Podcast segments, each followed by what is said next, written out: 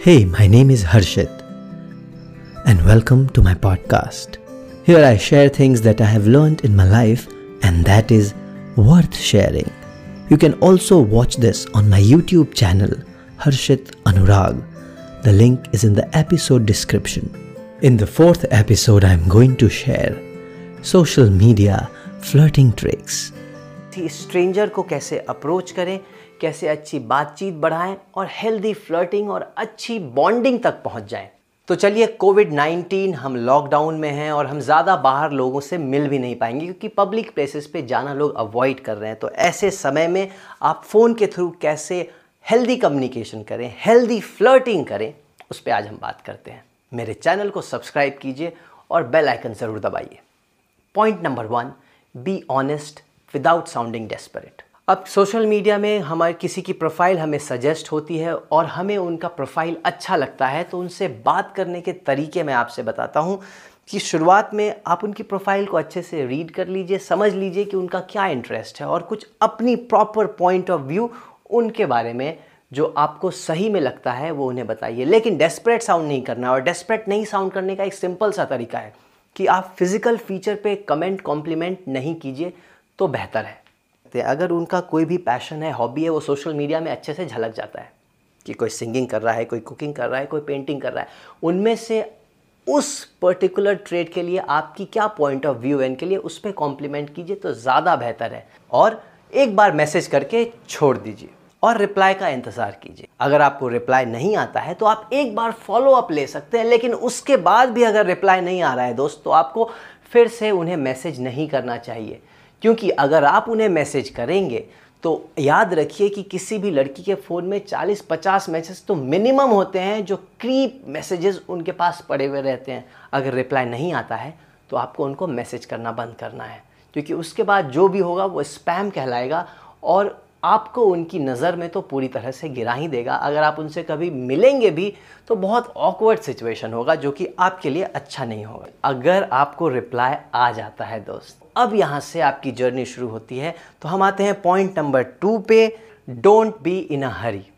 अगर आपको मैसेज उन्होंने किया है मतलब सामने से भी बात करने की इच्छा है तो अब आपको यहाँ से बहुत कूल काम और एक अच्छा जेंटलमैन के रूप में आगे कम्युनिकेशन को बढ़ाना है। मतलब अगर वो एक वर्ड में रिप्लाई करती है तो कोशिश कीजिए आप भी कम शब्दों में बातचीत करें।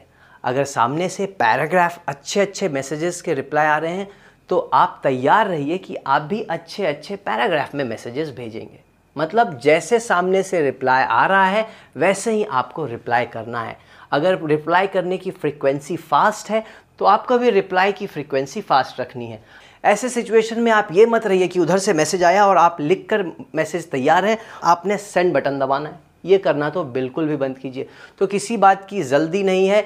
इससे सामने वाले को ये इंप्रेशन पड़ता है कि सामने वाला बंदा खाली नहीं है और उससे भी कुछ काम है तो आप अपनी रैपो तो डेफिनेटली मेंटेन करके चलेंगे, जब तक आप एक दूसरे को अच्छे से समझ नहीं जाते हैं। और एक बार आपने फ्रिक्वेंसी सेट कर ली तो हम आते हैं पॉइंट नंबर थ्री पे start the conversation with interpersonal questions आप इंटरपर्सनल क्वेश्चन पूछेंगे जिससे पता चल जाए वो रिलेशनशिप में है या नहीं वो आपके बारे में क्या सोचती है और ये सब क्वेश्चंस आप डायरेक्ट नहीं पूछ सकते हैं। Hey, do you like me? Are you dating someone? ऐसे क्वेश्चंस डेवलप कीजिए जिससे आप उनसे ये सारी बातें पूछ भी लें आपको उनका जवाब भी मिल जाए और आपने डायरेक्ट भी नहीं पूछा।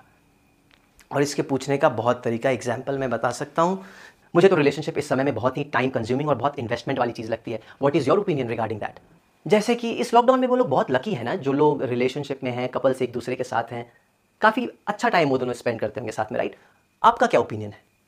उनका जो जवाब होगा, वो आपको बहुत कुछ बता देगा लॉकडाउन के माइंडसेट के बारे में, वो क्या रिलेशनशिप के बारे में सोचती है और इसका इम्पैक्ट उन पर क्या है। इन सब चीज़ों को जानने के लिए ऐसे डिफरेंट क्वेश्चंस आप बना सकते हैं।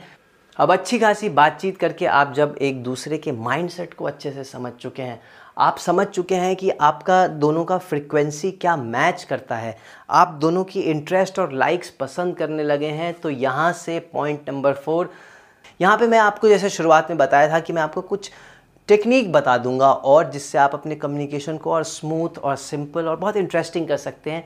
जैसे कि एक बहुत ही इंटरेस्टिंग गेम के बारे में मैं बताऊँ आपको, जैसे ट्रूथ एंड डेयर हम सब खेलते हैं, आपस में जब अपने दोस्त से मिलते हैं। फ़ोन पर आप ट्रूथ एंड फेयर गेम खेल सकते हैं। मतलब एक दूसरे से आप जो सवाल करेंगे, उसका सही जवाब देना है। और अपने सवाल के इस प्रोसेस को आप किस वे में स्मूथली डिफरेंट टेंजेंट्स पे ले जाते हैं डिफरेंट तरीक़ों से डिफरेंट टॉपिक्स को टच कर लेते हैं, ये कम्प्लीटली आपकी विजडम है और आपकी कम्युनिकेशन स्किल है। तो these were the simple techniques to flirt on phone through social media जब हम बाहर नहीं जा पाएँगे बिकॉज़ ऑफ़ द तो हम बाहर जब जब लोगों से ज़्यादा नहीं मिल पाएँगे तो ये सिंपल टेक्निक्स आपको फॉलो करनी है और बहुत आपको ध्यान रखना है कि सोशल मीडिया पे छोटी सी चीज़ बड़ी बन जाती है। तो आप हर एक सिचुएशन में जब भी आप बात कर रहे हों तो एक एक वर्ड नपा तुला हो, जब तक आप एक दूसरे को अच्छे से जान नहीं लेते हैं।